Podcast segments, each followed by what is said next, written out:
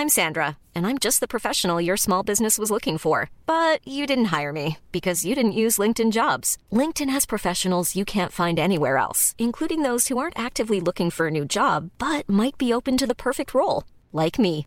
In a given month, over 70% of LinkedIn users don't visit other leading job sites. So if you're not looking on LinkedIn, you'll miss out on great candidates like Sandra. Start hiring professionals like a professional. Post your free job on linkedin.com/people today.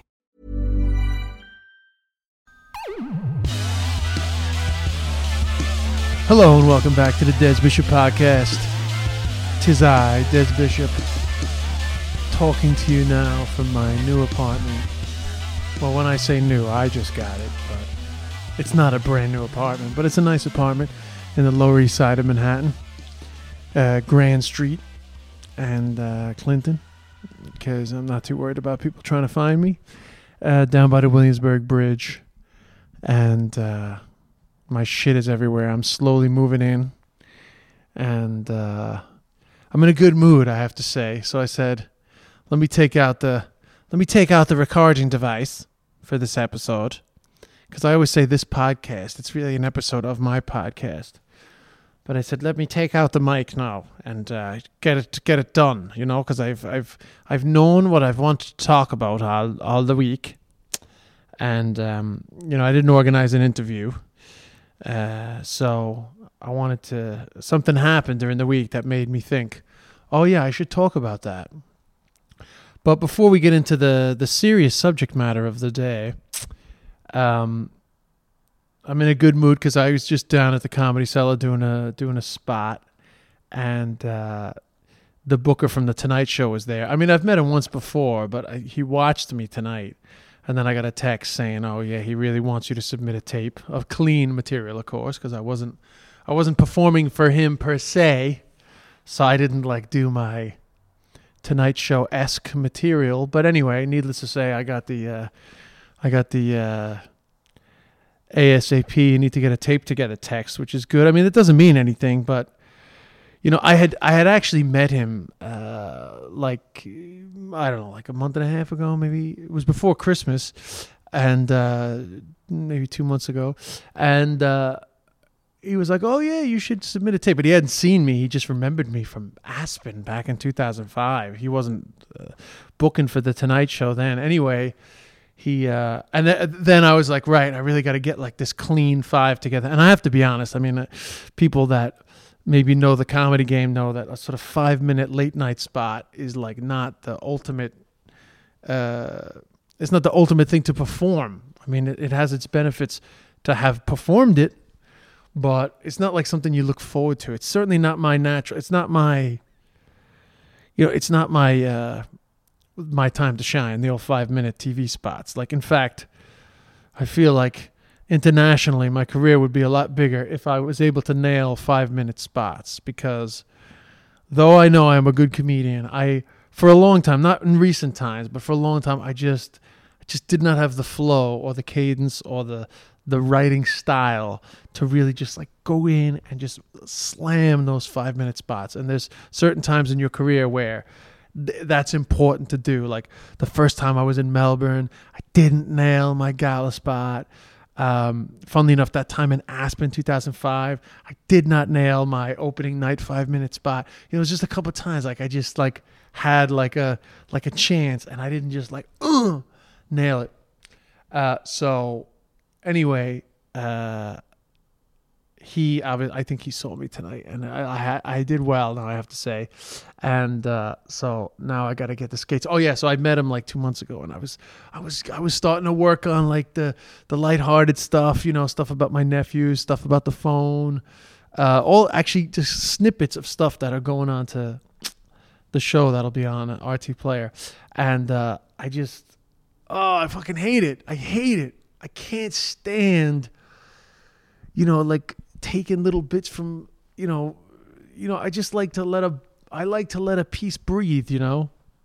I like one subject in five minutes, but with these spots, you got to do like four or five subjects. So take a little bit about being older, a little bit about the nephews, a little bit about the phone, a little bit about speaking Chinese. So basically, tomorrow night now, I'm doing a new joke night where I'm not going to do new jokes. I'm going to try to piece together this five minute set. And then for my actual Cellar spot tomorrow night, I'm going to uh, like start the show with the five minutes that I think, well, that I'm going to submit to this guy at the Tonight Show. But that's all good because sometimes I need a kick in the ass. You know, I can get a little complacent. Not that I'm not working hard over here, which I am, but, you know, I can get complacent on the things that I'm not as wild about doing. I mean, obviously, people that listen to this podcast know that I'm a procrastinator, but like I'll, I'll work hard. Like you know, like the only time my room is clean is when I have like a deadline for some writing. Uh, you know, like I'll do something else rather than the thing that I'm fucking, you know, don't uh, don't want to do, uh, or or that I want to do but I just can't get down to it. So like I'll gig like a lunatic. I'll travel all over the world. I'll fucking hustle. But then when it comes to like working out new bits or putting together a five minute spot, I just keep putting it on the long finger, but I can't anymore. But luckily somebody's like poking me, so that's gonna help. Anyway, that's a little bit of uh that's a little bit of my comedy business that's going down. Um and so the thing I wanted to talk about um, well, it I, I wanted to talk about grief and grieving because you know I, I don't know was I good at it? You know? Um, when on February 4th my my was my dad's anniversary which I don't actually I don't re- I, I I hadn't been registering the date you know? Uh and the last two years, don't ask me why, people have messaged me on like Facebook, said, thinking about your dad today, his anniversary. And obviously, it was very public when my father died because, you know, we had done the show. My dad was nearly James Bond. And, you know, for those that don't know about that, uh, well, first, let, let, let me not backtrack. So um, I'll backtrack in a minute.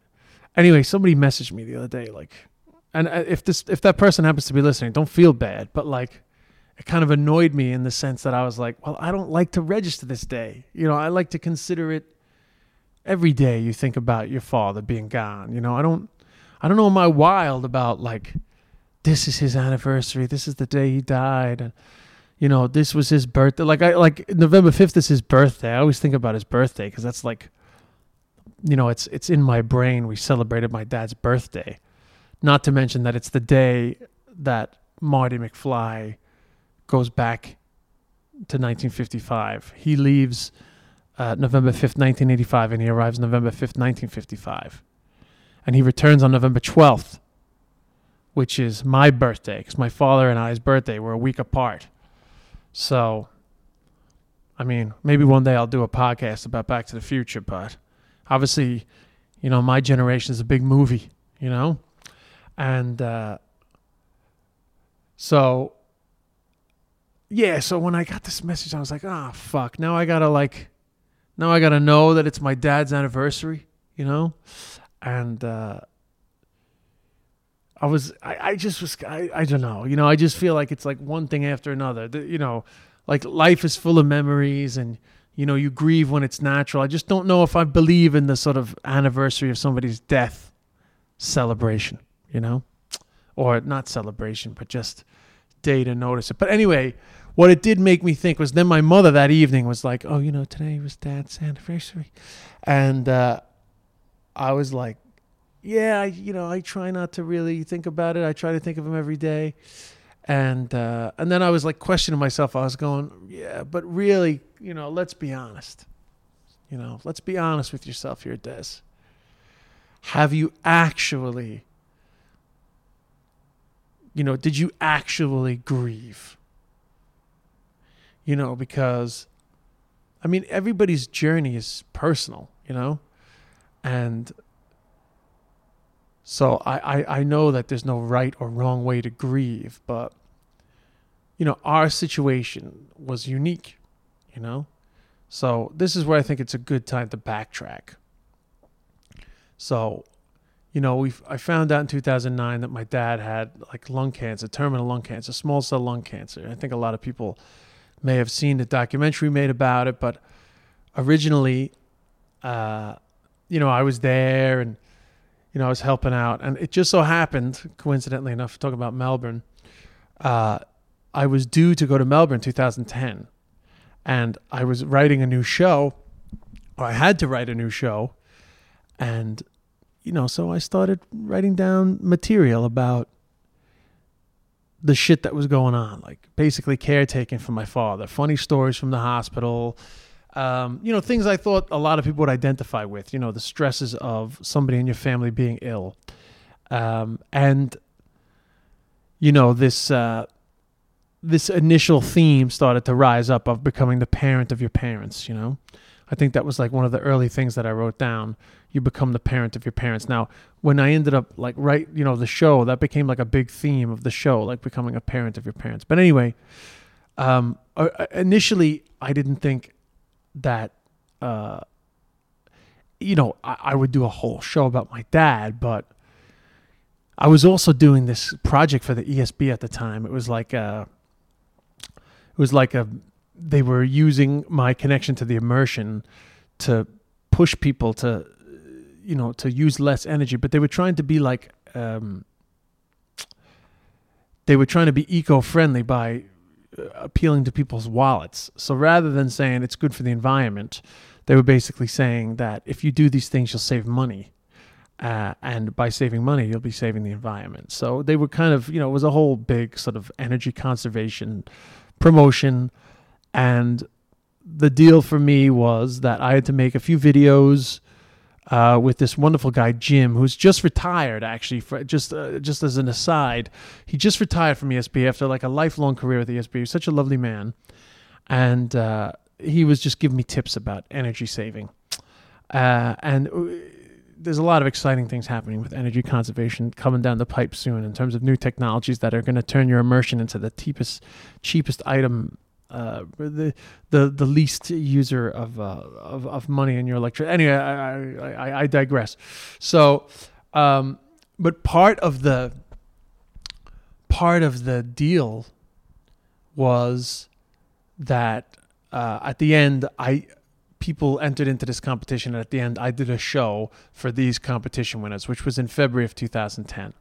So in November of 2009, my dad got sick, and I had to come back to Ireland for one week to do some shows. I think I'd shown Belfast in the waterfront, and then a and then a week off, and then I had a charity gig that Ed Byrne had organized in Vicar Street. Um, and I, I can't remember which one came first, but I just remember that at both of those shows, I talked about shit that had happened within the first few weeks of my dad being sick, including a, a story about Black Bob, this story my dad told about how he once wanked off a dog. Anyway, these stories later become part of the show. My dad was nearly James Bond. So at the ESB gig, that was the first time I said, you know, my dad was nearly James Bond because I had had this idea for years about doing a show about my dad, but it had nothing to do with him having cancer, but it was all to do with the fact that he had once had an audition for James Bond. I won't bore you with all those details, but needless to say, suddenly my dad's illness had turned into a show about my father, appreciation of fatherhood, the heroics of being a dad, as opposed to his regrets about perhaps not being successful as an actor, you know, and the fact that he had you know, worked a normal job as a manager of Burberry, you know, just like a retail job for us, you know, for his kids. So it was really just, you know, like turning my dad into a hero at the end of his life, you know, when uh, everything is so stark, everything is so immediate, everything is so vivid, you know, this sense of how important is my dad to me, you know, where is you know how much do you love this person? How much have they given to you? How much resentment do you have? How much forgiveness do you have? How much do you need to be forgiven? You know just all these things they run around. And we had a year and a half, you know. And in that year and a half, well, it was a special time because, you know, I got my dad to actually come on stage in Edinburgh, and then we did a run of shows in New York, and my dad came on stage, and um, just for a little insider knowledge, if anyone ever saw the documentary, my dad was nearly James Bond. You know, it's about it's about our first night in Edinburgh. Well, it it climaxes in our first night in Edinburgh, which was a special night, but it looked shit on camera. My performance looked shit on camera. And when we shot it in New York, it looked way better.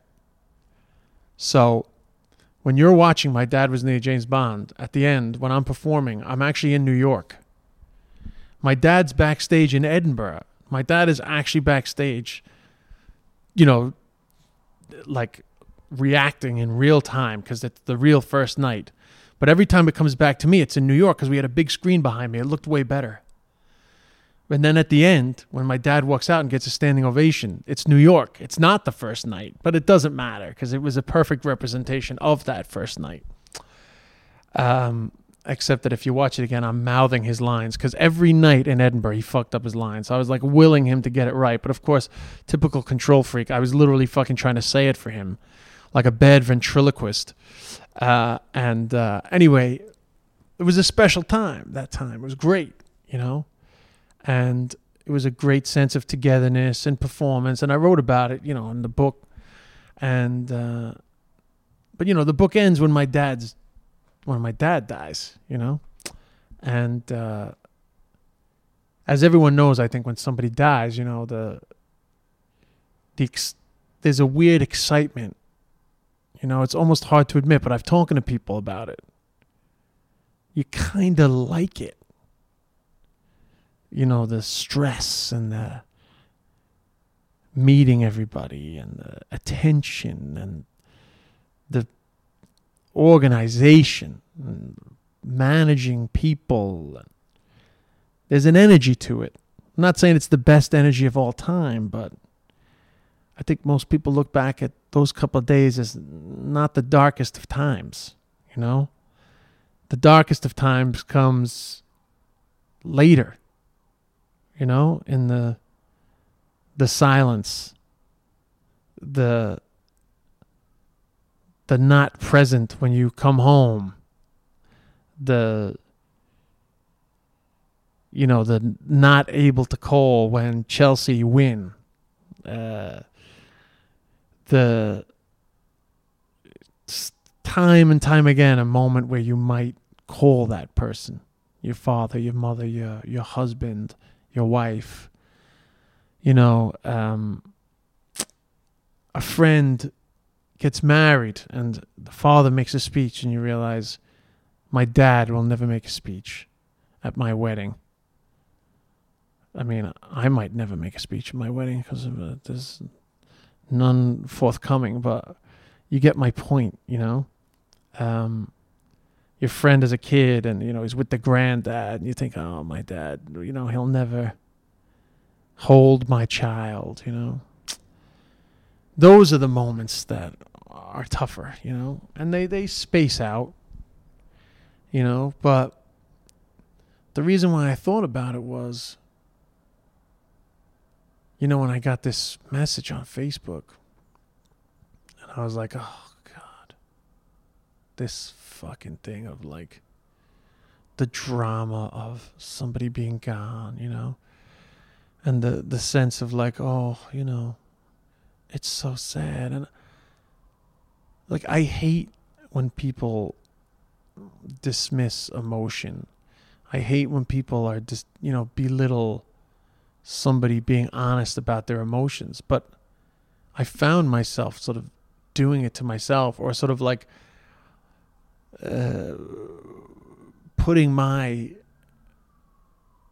almost like turning uh, my own resistance into just acknowledging the moment into like a resentment for like who the fuck does this person think they are?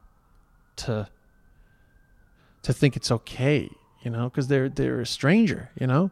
Like how do they think it's okay to just say this you know? And again if this person is listening This is you haven't done anything wrong. I'm just this is the, and I I caught myself in that, and I was like, why are you so goddamn resistant to the anniversary, you know?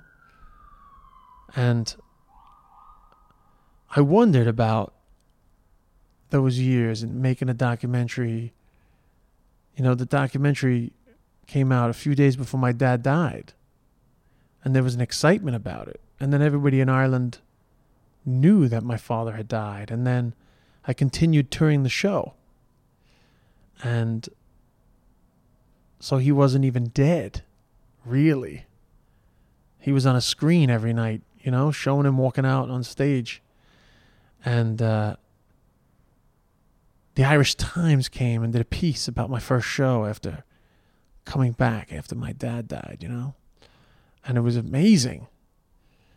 And then I remember uh, Cat Laughs, 2011. My dad died in February 2011. The Cat Laughs. I don't know why. I guess maybe, I don't know, was I still joking about my dad or. I can't remember. The Cat Laughs is the comedy festival in Kilkenny, by the way. It's a June bank holiday weekend. And Nisha Nunn, who actually just sent me a, a message today, he he it was the Monday night of the Cat Laughs, which is uh the Good Night Cats. You know, it's kind of like everyone gets up and does five minutes. It's a pretty wild night. Well, it used to be more wild, but it's still pretty wild. And I'd had a great weekend, but I was I was running around like a fucking lunatic, you know, and uh, I was tired. And uh, Nisha said, I can't remember what he said. I wish I could, but I fucking broke down. I just like collapsed. Just like no way could I get on stage. And that hadn't happened. I mean, I was on stage within a week of my dad dying. I'm talking about my dad. But then suddenly the humor just left me. You know, and I just I I I cried for ages, you know? And it was so weird because it just Hey, it's Paige DeSorbo from Giggly Squad. High quality fashion without the price tag. Say hello to Quince. I'm snagging high-end essentials like cozy cashmere sweaters, sleek leather jackets, fine jewelry, and so much more. With Quince being 50 to 80% less than similar brands. And they partner with factories that prioritize safe, ethical, and responsible manufacturing. I love that. Luxury quality within reach. Go to quince.com slash style to get free shipping and 365 day returns on your next order.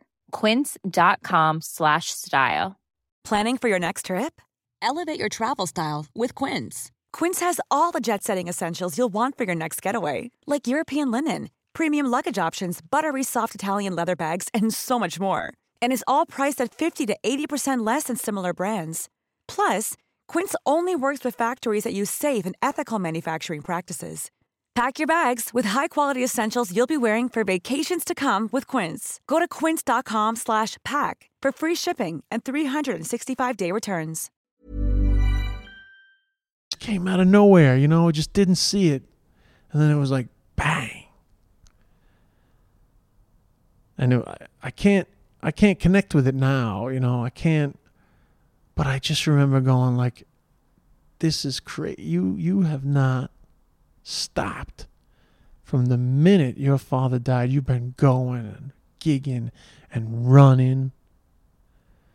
And like I've said in previous episodes, you know, I, I always prided myself on being this like emotionally aware guy and really on top of my emotions. But it was like often that's just a facade, you know? Um, and uh, so I didn't perform that night, and I hated the fact that everybody was worried about me. Oh God, I fucking hated it. You know, you okay? It's like, yeah, I'm fucking okay. You know, I fucking, I can hate that sometimes. You know, you're you all right?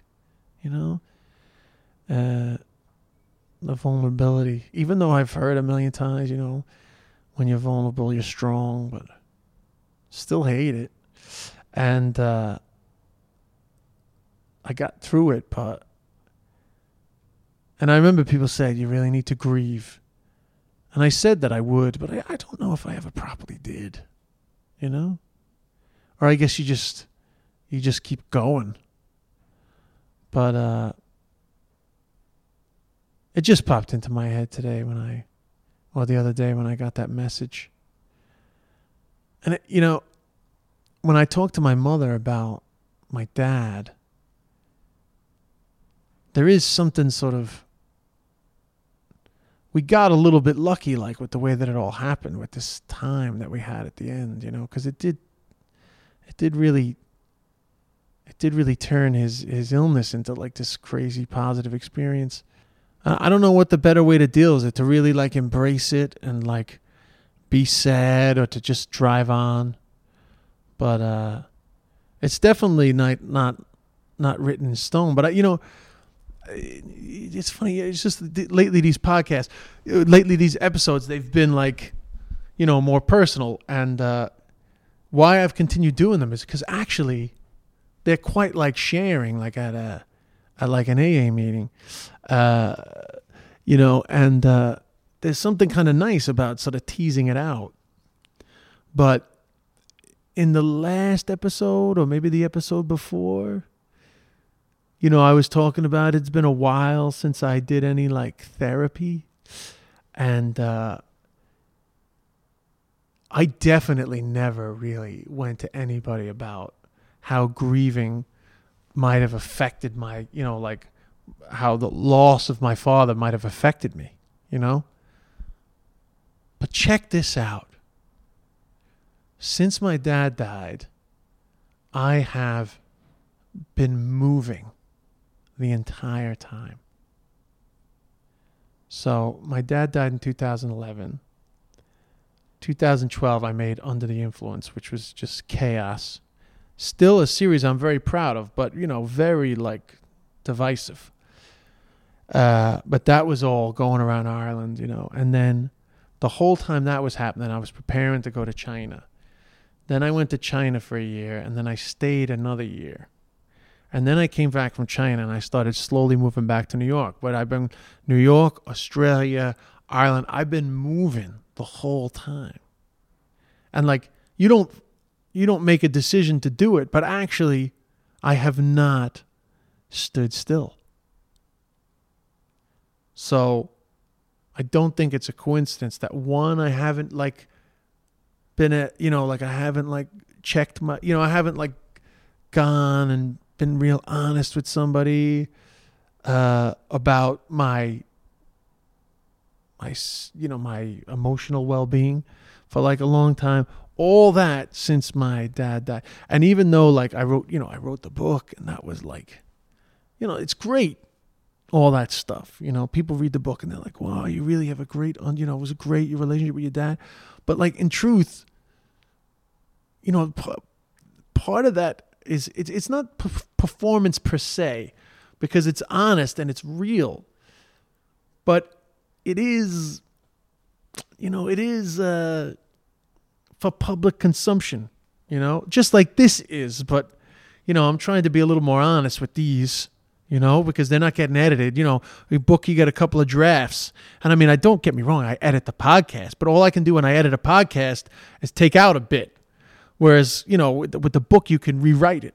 You know, you can try to make it poetic or, you know, deeper, more meaningful, you know? Uh, so, you know, if, if, if suddenly this pod, if this, you know, the theme of the podcast is, you know, trying to be more honest, you know, which is the time that we're at in society anyway, then I would say that, yeah, I've been moving like all the time and maybe the fact that I got this apartment, and I'm not saying I'm not going to be back in Ireland, but maybe the fact that I got this apartment and, you know, that maybe I'm going to try to not be moving as much is uh, causing it to stir. Or maybe it was just the anniversary or Ed Torres messaging me or, my mother wanting to talk about it, me not really wanting to talk about it, that uh, it hit me that I think I might have ran a little bit from my grief. Whether this helps, I don't know. I mean, I'm a little bit tired now. Like I was quite hyper by the when I grabbed this mic, but you know, it's uh, I'll tell you what time it is right now.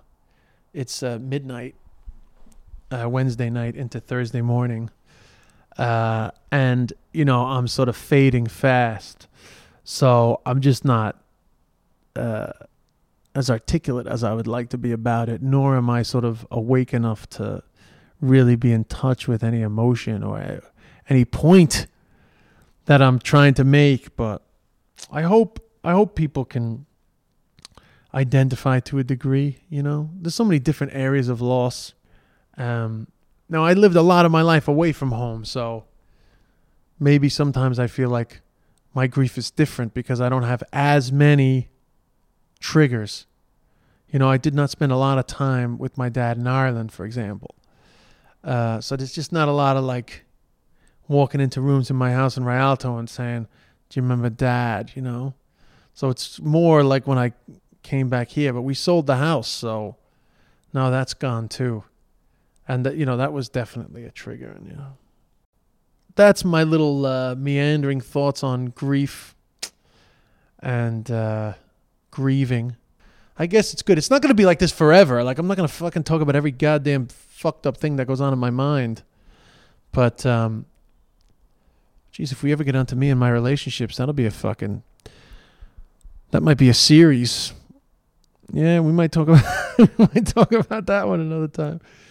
And uh, it's funny because I see Russell Brands on Facebook and he's got some great shit about recovery and you know it's great. And uh, like, but I do sometimes feel like I love all that. I used to love that. I used to love sharing at fucking AA and NA meetings and being just like so fucking articulate about and just like having my little anecdotes, my little stories, and everybody be like, "Wow, I got so much from what you said." I used to fucking love it. But the truth was that like I was full of shit. Like not not totally full of shit because I was like I was working on myself, but full of shit in that like 50% of that was a performance. And I'm not dismissing Russell Brand because I think people are getting loads out of what he's saying, including myself. Like he's very articulate. He's really good at putting it out there, simplifying it, making it like um, appetizing for everybody, including people who might not have struggled with alcoholism or drug addiction. Just making it appetizing as like a formula for life. Like I love that, you know? But at the same time, I feel like sometimes it's better to be like, honest about your you know what what what's what's bugging you rather than all the time being like this is how I sorted my shit out. This is my shit sorted. Get on the my shit sorted train and ride along with me, you know? Because uh, I've done way more of that than uh, being honest. Like, even, you know, after I broke up with my ex, 2008, bad time and I went to these uh, these kind of like group therapy sessions, and uh, they were great, you know. And it was about relationships, you know, and uh, but I fucking I I was very quickly like putting out the how great I'm doing vibe, you know, and I was good at it, you know, and I had some good spiel going down about how I was doing. But in truth, anytime I wasn't doing great, I wouldn't say it because I didn't want to like, I didn't want to bust my image in the group. I didn't. I wanted everyone to think I was a star pupil, even though it wasn't a fucking class. You know, you can't save your face and your ass at the same time. That's like a cliche from, you know, my early days of recovery. You can't save your face and your ass at the same time. But I was always more worried about my face and my ass. You know, it always comes back to bite you because you know what happens. Then when you really fuck up, you're afraid to say it. And then if you don't say anything, it only gets worse. So you're really just fucking yourself, you know?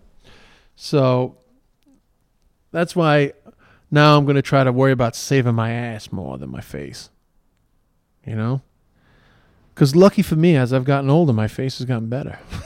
so I don't need to worry about it anymore. I'm only kidding. But uh, anyway, uh, that's that's my philosophy for the next while. A bit of honesty, and uh, you know, there's all this stuff. Like, look, I'm not I'm not trying to put like recovery shit onto you guys, but when you when you hear a, st- a sentence like the therapeutic the therapeutic value of one addict helping others without parallel, right? That's like that that comes from that comes from the the AANA world, right? Which I know is anonymous, but I'm just I'm just sharing a bit of wisdom from it, right? So the therapeutic value of one addict helping without parallel. But I mean, the the fact is that addiction, alcoholism is just a label, really. Like we all suffer in our own way. Like I used to feel like there was more uniqueness about me as an addict, quote unquote but in actual fact, it's just the the the trials and tribulations of human life. You know, we can all identify with it. So, what I like about these last few weeks on the uh, you know on the podcast is that you know, hopefully some people can empathize. Some people might sympathize, which is also fine, but there's an energy to that which I think is positive, you know? And comedy is flippant and it's dismissive and I love it. I love my job. I fucking love it. I walked home from the Comedy Cellar to my new apartment tonight. I was fucking floating, floating, cloud nine. I fucking love it. But it's not all of me, you know?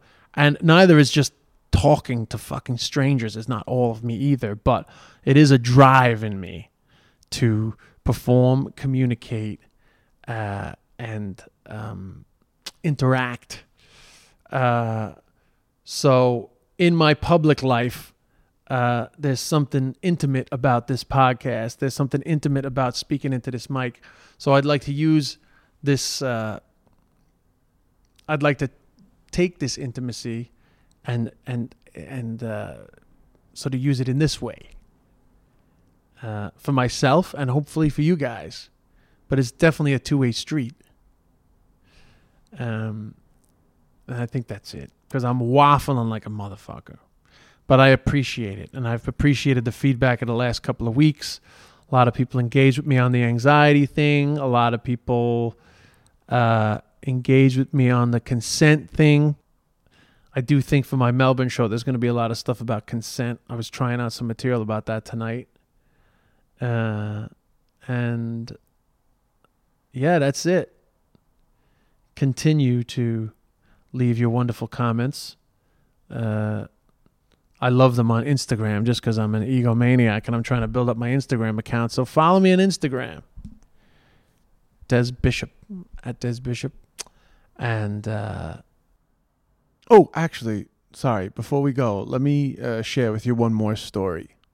I do remember one spooky. Well, I don't like the word spooky because I don't really believe in spookiness, but one interesting story about when I was touring after my dad died, but still doing the show about my dad. Um, I was gigging in Limerick, uh, probably in the concert hall, can't remember. But uh, I was traveling with two of my buddies, Kyle and Bob. Uh, they, you know, they came with me for the ride. Well, actually, I think Kyle was opening for me. Kyle Murray does late date now, and uh, he was doing his stand-up comedy phase. And so we decided to stay in Adare. We splashed out and we stayed in Adare Manor, which was pre its reopening as a f- fancier place, although it was still quite fancy then. Anyway, those that know Adair Manor know that in the evening, uh, the residence bar is what was the tack bar. I don't know if it still is. I haven't been there since it reopened, but um, after the show, I was tired. I was going out with somebody then, and uh, so I said to the guys, like, listen, you guys go to the bar. I'm gonna go upstairs. I'm gonna call my girlfriend, and uh, I'll be down. Right. So, um, so I did. I made the call, but I was tired, you know, and I don't drink, so I was like, I kind of I fell asleep on the couch in the room, and the lads called me, and they were like, "Are you?" Oh, text me. Are you coming down? So I said, "All right, I'm coming down. I'm coming down." So I guess about maybe 25 minutes, half hour had passed. So when I get down, there's a piano player in the tack bar, and he is playing The Old House by John McCormack.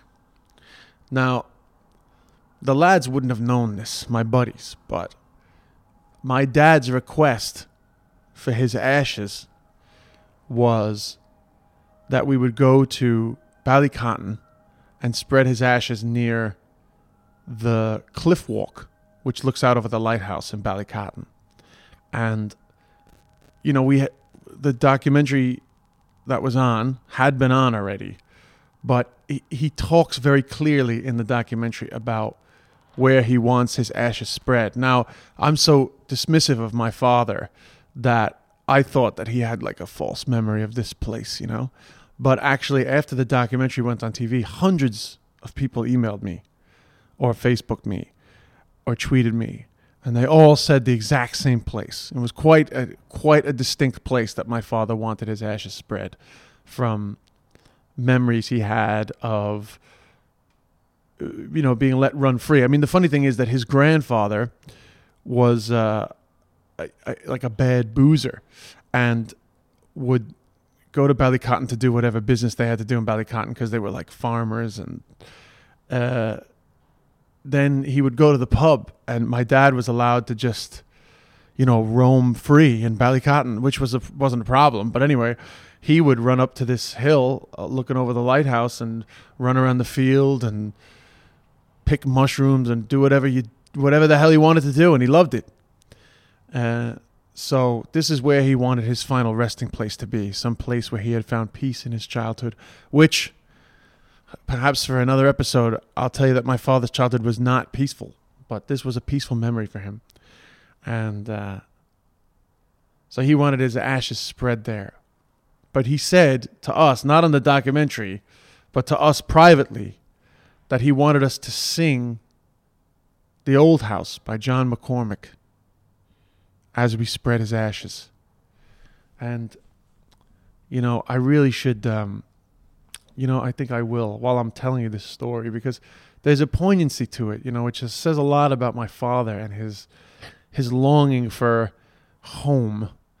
Uh, because you know he, he was like a displaced guy, really, my dad, and he was he had a confused identity um, and that that followed him his whole life. You know, uh, this, you know, unsure of where he was from and you know who who he was, and his mother was this wonderful woman who unfortunately had a severe mental illness and ended up, uh, you know, ended up sort of being horrific, and uh, but yet he longed to be back in Midleton in his mind. You know, he longed to be back in Cork.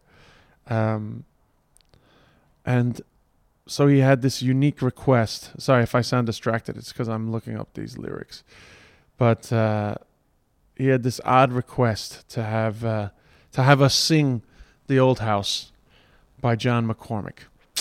So uh, let me see if I can find a good verse of this.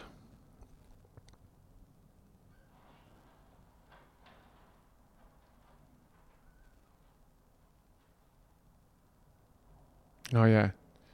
So it says, Lonely's the house now, and lonely the moorland. The children are scattered, the old folk are gone. Why stand I here like a ghost in a shadow? Tis time I was moving, tis time I passed on. So it's a good one to sing where you're spreading somebody's ashes, especially for a man who wants to be laid in his final resting place in the place where the old folk, well, you know, the children are scattered. He was one of them, and the old folk are gone. They were all dead by then, all his people from Cork.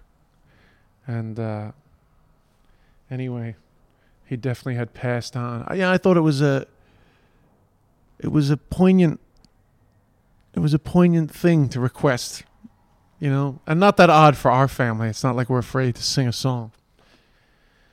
So, anyway, it wasn't that long after my dad died that I was in Adare Manor. And when I walked into the tack bar, there was this piano player playing the old house. And uh, he had seen me walk in. And when he finished playing the old house, he looked over at me, the piano player, and he said, That's for your dad.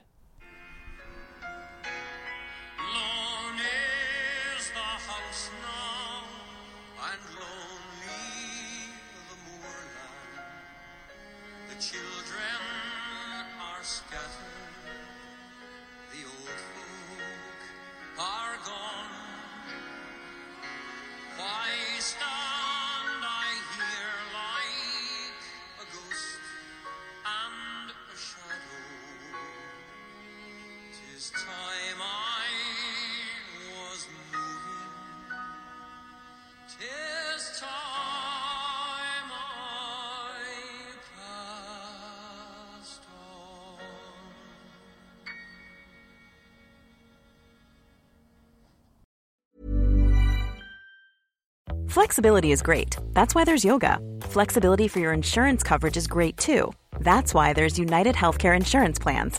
Underwritten by Golden Rule Insurance Company, United Healthcare Insurance Plans offer flexible, budget friendly coverage for medical, vision, dental, and more. One of these plans may be right for you if you're, say, between jobs, coming off your parents' plan, turning a side hustle into a full hustle, or even missed open enrollment. Want more flexibility? Find out more about United Healthcare Insurance Plans at uh1.com.